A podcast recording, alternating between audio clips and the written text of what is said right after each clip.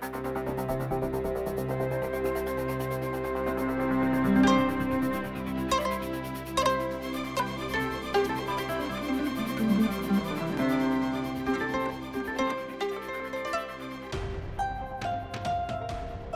င်္ဂလာပါရှင်ဒို့အတန်ပတ်စင် podcast အစီအစဉ်ကနေကြိုဆိုလိုက်ပါတယ်ကျွန်မကတော့စာနီပါ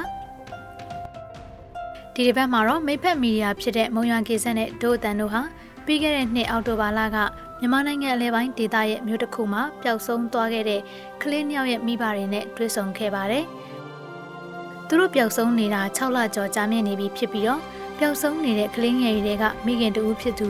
ဒေါ်ရီမြင့်ကတော့သူမအပြင်ကိုထွက်တိုင်းမှာသူမရဲ့သားလေးကိုရှာနေမိတယ်လို့ဆိုပါတယ်။ပျောက်ဆုံးနေတဲ့ကလေးငယ်တွေကိုကူညီရှာဖွေပေးဖို့အတွက်နိုင်ငံတော်၏အတိုင်ပင်ခံပုဂ္ဂိုလ်ဒေါအောင်ဆန်းစုကြည်နဲ့တွေ့ဆုံစင်မှာလဲအကူအညီတောင်းထားပြီးဖြစ်တယ်လို့ဆိုပါတယ်။ ဒီဆောင်မအပြည့်စုံကိုမုံရွာကေဆက်ကသတင်းထောက်အီအီမွန်ကဆက်လက်တင်ဆက်ပေးမှာဖြစ်ပါတယ်။ဆောင်းမကိုအပိုင်းနှစ်ပိုင်းခွဲကထုတ်လွှင့်ပေးမှာဖြစ်ပြီးဆောင်းမအပိုင်းတစ်ကိုနားဆင်နိုင်ပါပြီ။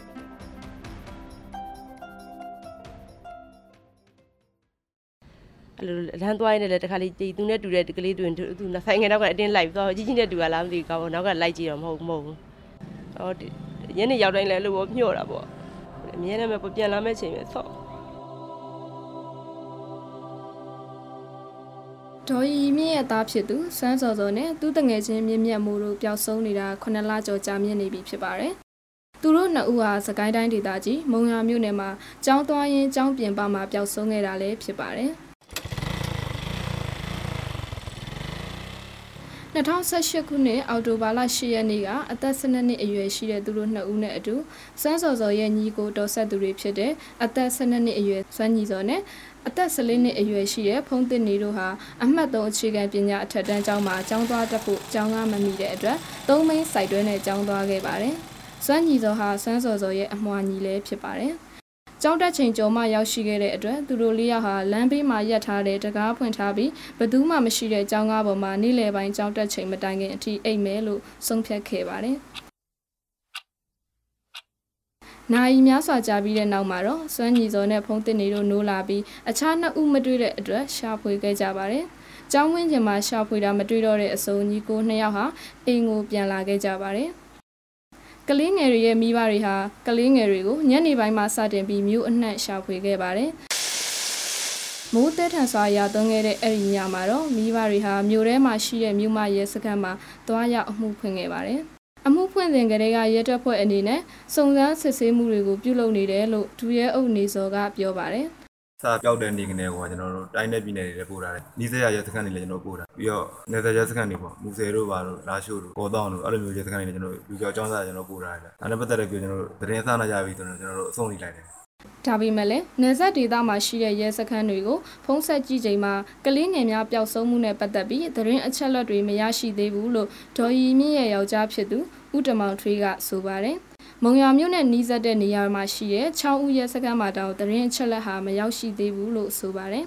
မိတ်တူဆိုင်မှာတွေ့ရောချောင်းရဲရဲသားနဲ့တွေ့ကြဟာတဲ့ခမက်ကလေးရောဟုတ်တယ်ဗျာလို့ကျွန်တော်ပြောက်နေရတယ်ကျွန်တော်တလားကွာနှစ်လားနီးပါးရှိနေပြီဆိုတော့အေးကွာတဲ့ငါတို့ခမရတို့စီရောမရောက်ဘူးလားဟာမြောက်ဘူးကွာတဲ့ငါတို့စီဟာခမရတို့ပြောကျွန်တော်ဒီကမြို့နယ်မှုလို့စကားမှုပြောတော့မြန်မာနိုင်ငံနဲ့ဖြန့်ပြီလို့ပြောတာလို့အာခမရတို့စီဘာလို့မြောက်သေးလဲမြောက်သေးဘူးကွာတဲ့ငါတို့မှရဲ6အောင်ရှိတယ်ငါ့ကို6ဆောင်ပေးလိုက်တယ်6ဆောင်ပေးဆို6ဆောင်ပေးတာ ဒီဒီအမှတ်နဲ့လည်းမသိဘူးဘယ်ဘယ်ဘယ်မှမပုတ်ဘူးဒါပေမဲ့ဗဇက်ကပြောတော့အကုန်လုံးပြုတ်ပုတ်ပြီလို့ပြောတာ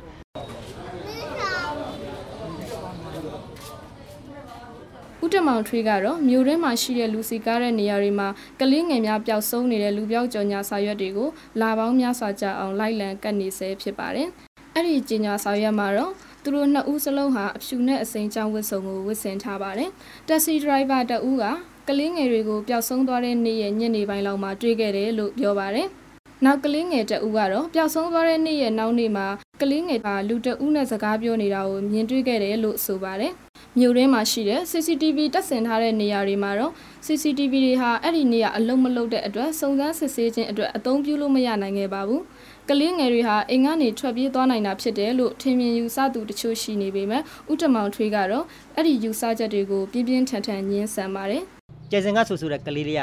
ကျယ်ဆွမ်းတော်ကမှဆွမ်းတော်လို့ပြောတာတွေ့လို့ပြောတာလွယ်လေးလွယ်လေးလို့ပြောတာလွယ်လေးလွယ်လေးနဲ့တွေ့လို့ပြောတာအဲ့ဒီဒုံကလည်းလူကြီးတယောက်ကစကားပြောလို့ပြောတာလူကြီးတယောက်ပါတယ်လို့ပြောတာဒါကလို့သူ့အနေနဲ့သူသူသူဆိုပြန်လာရမှာဒါပေမဲ့လူကြီးပါတယ်ဆိုတဲ့အတွက်ခဏအချက်၃ချက်နဲ့ညှိနေလို့မို့လားခဏကြောက်အောင်၆လို့လားကြောက်အောင်ပျော်အောင်မွေးထားလားကြောက်အောင်၆ထားလို့လားစီးကျွေးထားလို့လားပေါ့နော်အဲ့ဒါကြောက်ကြောင်မို့ပြန်မလာတာလားပေါ့နော်အဲ့တုန်းကတူတော့အဲ့တစ်ချက်ရေပေါ့နော်နောက်တစ်ခါအဲ့ရချက်ပြီးတော့နောက်လာကြတော့လွယ်ကလေးရောက်လာတဲ့အချက်ရေပေါ့နော် နောက်အဲ့ဒီကိုပြန်ဟိုအဲ့ဒါအဲ့ချက်တည်းရေပေါ့နော်နောက်ချက်ကကလေးတွေကဟာအိမ်နဲ့ဘာပြဿနာမှလည်းမရှိဘူးကလေးငယ်တွေဟာအိမ်နဲ့ပြဿနာတက်တာမရှိသလိုကလေးငယ်တွေကိုနှိပ်စက်တာတွေလည်းမရှိဘူးလို့ဦးတမောင်ထွေးကဆိုပါတယ်အိမ်မှာကြံခဲ့တဲ့ကကလေးတွေလည်းသူက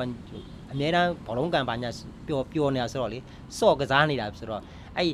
အိမ်ကစိတ်ညစ်လို့ထွက်သွားတာတော့မဖြစ်ဘူးကျွန်တော်ထင်ကျွန်တော်ထင်တာပေါ့ဒါတကယ်လို့သူတို့အဲ့လိုသူတို့ထင်လို့ထွက်သွားတယ်လို့ထင်ခဲ့ရင်တစ် မိဘတွေကကြောင်းပုံနာရိုက်ကြောက်ပြီးတော့ရိုက်မှဆိုလို့မို့ထွက်သွားတယ်ဆိုတော့အချက်လေးတစ်ခုပဲစဉ်ဟိုဟာစဉ်စဉ်းစားလို့ရမှာတကယ်လို့သူတို့ထွက်သွားတယ်ဆိုရင်အဲ့တစ်ခုပဲရှိပါပဲဒါပေမဲ့ကျွန်တော်တော့အဲ့အချက်ကြောင့်တော့ကျွန်တော်မထင်ဘူးကလေးငယ်တွေနဲ့ပတ်သက်တဲ့ကိစ္စဟာငြိမ်သက်ပြီလို့ယူဆနေတဲ့ချိန်မှာပဲတဲလွန်စားတစ်ခုပေါ်လာခဲ့ပါတယ်။မုံရမြို့မှာနေထိုင်တဲ့အသက်15နှစ်အရွယ်သက်ထွန်းစောဆိုတဲ့ကလေးဟာ